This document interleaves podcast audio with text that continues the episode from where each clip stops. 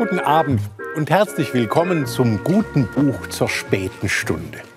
Vom Beginn seines vielbändigen Werkes an erzählt der in Stuttgart lebende Österreicher Heinrich Steinfest vom Einbruch des Wunderbaren in unsere Alltagswelt.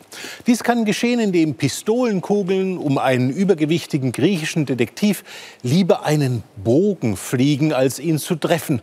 Oder indem inmitten in einer taiwanesischen Großstadt ein Wal explodiert oder wie in seinem jüngsten Roman Der Chauffeur, in dem Laika an Bord des Satelliten Sputnik 2 zurück auf die Erde kommt.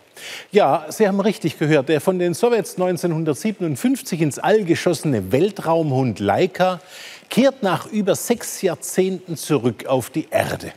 Ausgerechnet in einem kleinen Kaff irgendwo in Schwaben landet der Sputnik 2-Satellit wundersam gebremst an Bord der pumperlgesunde Hund, der, wenn es mit rechten Dingen zuginge, längst tot hätte sein müssen. Seither bereitet Leica der Menschheit nun viel Kopfzerbrechen. Ist die Promenadenmischung der Beweis für die Existenz von Aliens? Gar ein Signal Gottes an uns Menschen? Oder nur ein kleiner Riss im Gewebe unserer Zeit? Die Wahrheit, schreibt Heinrich Steinfest, sei letztlich ein Lungenatmer.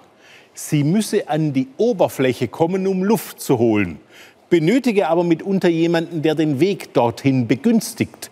Zu welchem Zweck Physiker und Polizisten auf der Welt seien.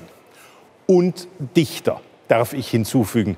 Man kann nach Wahrheiten jener Art, wie sie der Dichter Heinrich Steinfest in seinen grandiosen Romanen offenbart, regelrecht süchtig werden. Also vertrauen Sie mir, ich weiß, was ich tue.